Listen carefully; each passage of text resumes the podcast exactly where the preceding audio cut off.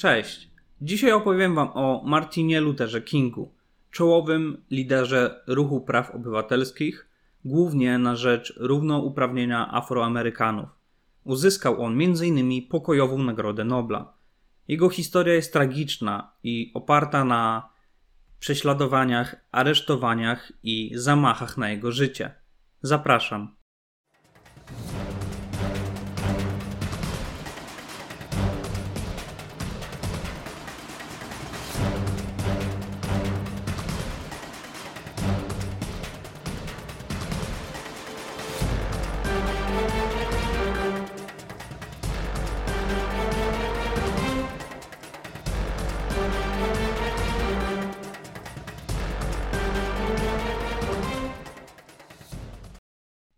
Martin Luther King urodził się w 1929 roku w USA w stanie Georgia. W 1944 roku zapisał się on do Morehouse College. Jej dyrektorem był Benjamin Mays, który w przyszłości spotkał Mahatma Gandhiego, przez co wywarł duży wpływ na Kinga i innych uczniów. King dwa lata później napisał list otwarty do wydawcy gazety Atlanta Constitution z powodu zabójstwa trojga czarnoskórych weterana wojennego i pary małżeńskiej. W liście wyraził postulat równego dostępu do edukacji, opieki zdrowotnej, ochrony życia i pracy. Zdecydował się zostać duchownym protestanckim i w 1948 roku został ordynowany. King trzy tygodnie później został przyjęty do Crozer Theological Seminary w Chester. Uzyskiwał bardzo dobre wyniki w nauce, co potwierdził dziekan w liście do rodziców Kinga. Martin podczas pobytu w seminarium zauważał istniejące różnice społeczne i wynikające z nich niesprawiedliwości. Zapoznał się wtedy m.in. z pismami Karla Marksa, jak i usłyszał o ruchu Satyagraha propagowanym przez Gandhiego. Ruch ten polegał na demonstrowaniu własnych przekonań bez uciekania się do stosowania przemocy. Strategia non-violence, bez przemocy, wywarła duży wpływ na Kinga. King w 1951 roku ukończył seminarium i rozpoczął teologiczne studia doktoranckie na Boston University School of Theology. Cztery lata później uzyskał stopień doktora.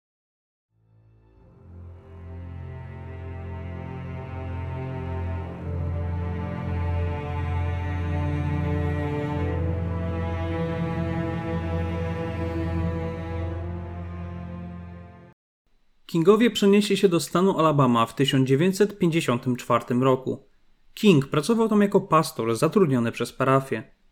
Martin uczestniczył w zebraniach NAACP, Krajowe Stowarzyszenie na Rzecz Popierania Ludności Kolorowej, i jeździł na konferencje Rady Alabamy do spraw stosunków ludzkich. W 1955 roku miał miejsce incydent, kiedy to w autobusie miejskim czarnoskóra Rosa Parks nie ustąpiła miejsca białemu pasażerowi, co było sprzeczne z ówczesnymi przepisami.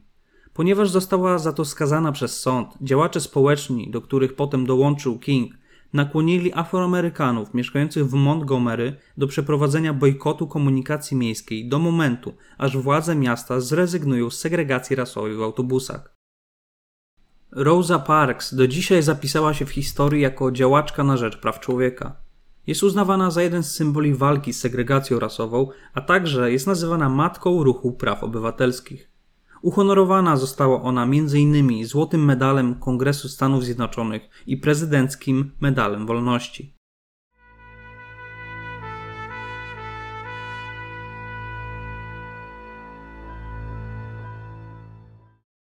W 1956 roku do domu Kinga została wrzucona bomba, jednak nikt z domowników nie odniósł ran. Mimo tego zamachu pastor nawoływał do nieeskalowania konfliktu i modlitwy za zamachowców. Wobec strat, jakie poniosło miasto w marcu, prokuratorzy postawili Kinga w stan oskarżenia o nielegalny opór wspomagający protest i łamanie ustawy antybojkotowej. Sąd skazał go na 500 dolarów grzywny i drugie tyle kosztów sądowych albo spędzenie 386 dni w więzieniu. W wygłaszanych tym okresie kazaniach często powoływał się na przykład Gandhiego i jego sukcesy uzyskania niepodległości Indii od Wielkiej Brytanii w 1947 roku.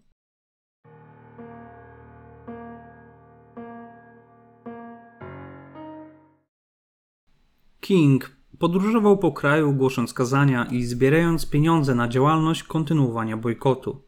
Po zakończeniu protestu miało miejsce kilka incydentów, w których usiłowano zabić Kinga.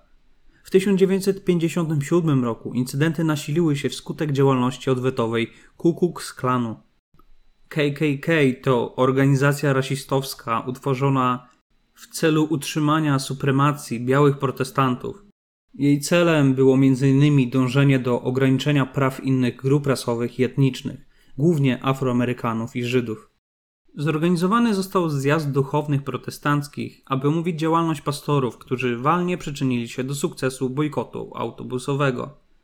Powołano wtedy konferencję przywódców chrześcijańskich południa, a jej pierwszym przewodniczącym został Martin Luther King. Organizacja ta walczyła o prawa obywatelskie Afroamerykanów i desegregację rasową. Dzięki temu King stał się szerzej znany oraz został zaproszony przez premiera Gany na uroczystość proklamowania niepodległości tego kraju. Gdy dotarł na miejsce, spotkał się tam m.in. z Richardem Nixonem. W drodze powrotnej King wizytował także w Nigerii, Włoszech oraz Anglii.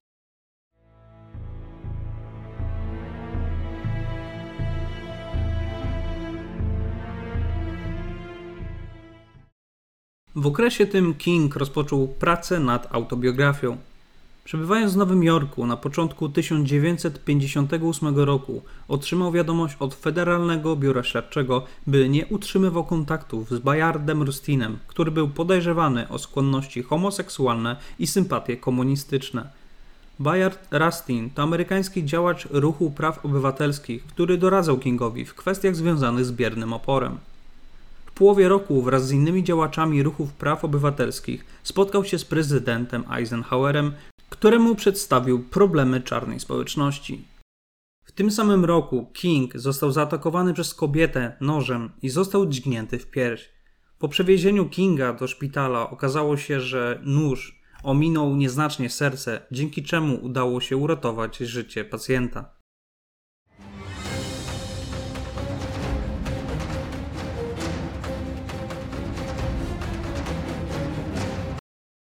King otrzymał zaproszenie od premiera Indii i w lutym 1959 roku udał się do stolicy tego państwa.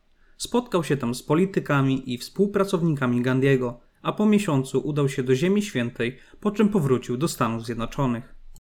W 1960 roku Martin spotkał się z Johnem Kennedym, ubiegającym się o nominację demokratów w zbliżających się wyborach prezydenckich.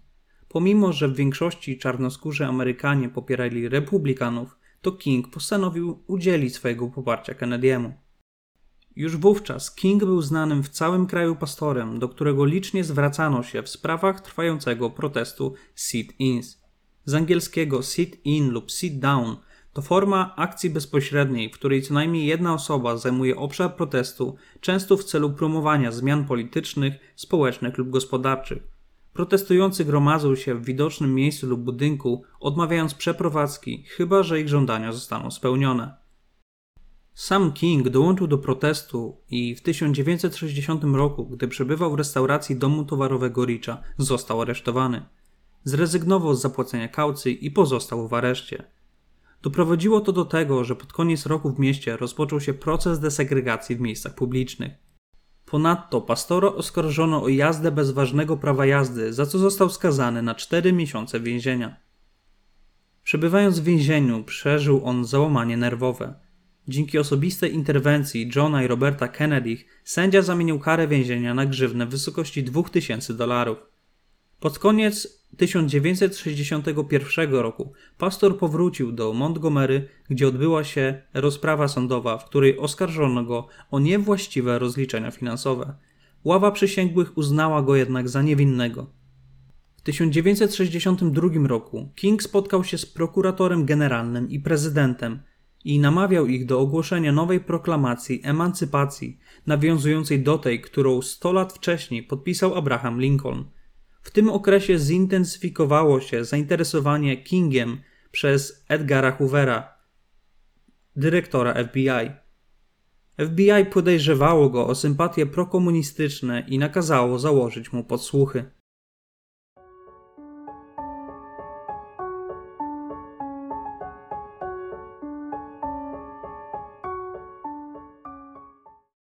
W okresie tym zaczął kształtować się ruch mający na celu zmobilizowanie czarnej ludności do zapisywania się na listy wyborcze. Usiłowano w ten sposób skłonić zwłaszcza czarnoskórą młodzież do zaangażowania się w walkę o desegregację w budynkach użyteczności publicznej i o przyznanie im praw wyborczych. Ponieważ Międzystanowa Komisja Handlu zniosła segregację na dworcach autobusowych, pomysłodawcy ruchu Albanii postanowili zorganizować sit-ins na miejskim dworcu autobusowym. Żaden z dziewięciu studentów prowadzących akcję na dworcu nie został aresztowany, zatem przyspieszono akcję organizowania ruchu, jednakże chwilę później miały miejsce aresztowania za łamanie prawa segregacyjnego na dworcach. W wyniku tych zdarzeń pokojowy komitet koordynacyjny studentów chciał zorganizować protesty antysegregacyjne, jednak działacze zostali aresztowani natychmiast po przybyciu na miejsce. Wkrótce potem doszło do kolejnych masowych zatrzymań, co skłoniło liderów akcji o poproszenie o przybycie Martina Luthera Kinga. Gdy pastor przybył na miejsce, wygłosił okolicznościowe kazanie. Nie zamierzał pozostawać tam długo. Planował udzielić jedynie rad, jak należy pokierować protestami, nie stosując przy tym żadnej przemocy. Okazało się to jednak trudne, ponieważ ruch w Albanii miał niewielkie poparcie społeczne, a główni przywódcy byli wewnętrznie podzieleni. Ponieważ burmistrz odmówił rozmów na temat desegregacji, liderzy akcji zorganizowali pokojową demonstrację, która zakończyła się ich aresztowaniem. Początkowo wzbudziło to chęć jedności z działaczami o prawa Afroamerykanów, jednak wkrótce potem okazało się, że ludność nie wyraziła wystarczającego poparcia społecznego. King i inni przywódcy ruchu porozumieli się z władzami w kwestii wyjścia z więzienia za kaucją i dzięki temu zwolniono z więzień ponad 700 aresztantów, jednak pastor musiał opuścić miasto. Pięć dni później dowiedział się, że władze miasta nie respektują ustnych rozmów zawartych z nimi, przez co zdał sobie sprawę, że jego taktyka biernego oporu i decyzja o opuszczeniu aresztu była błędna. Wkrótce potem zaczął on krytykować administrację Kennedy'ego, a FBI z kolei zaczęło formalnie go inwigilować, nadając mu kryptonim Cominfield. Wobec Kinga zapadł kolejny wyrok dotyczący zatrzymań z poprzedniego roku i King został skazany na 45 dni aresztu lub 178 dolarów grzywny. Dwa dni później nieznany czarnoskóry mężczyzna zapłacił wymaganą kwotę, co umożliwiło Kingowi opuszczenie więzienia i miasta. W tej części to już wszystko, a w kolejnej dokończę historię Martina Luthera Kinga i jego działań. Dziękuję za uwagę. Jak zawsze zapraszam do subskrybowania kanałów na YouTube, TikTok oraz Facebook. Do usłyszenia.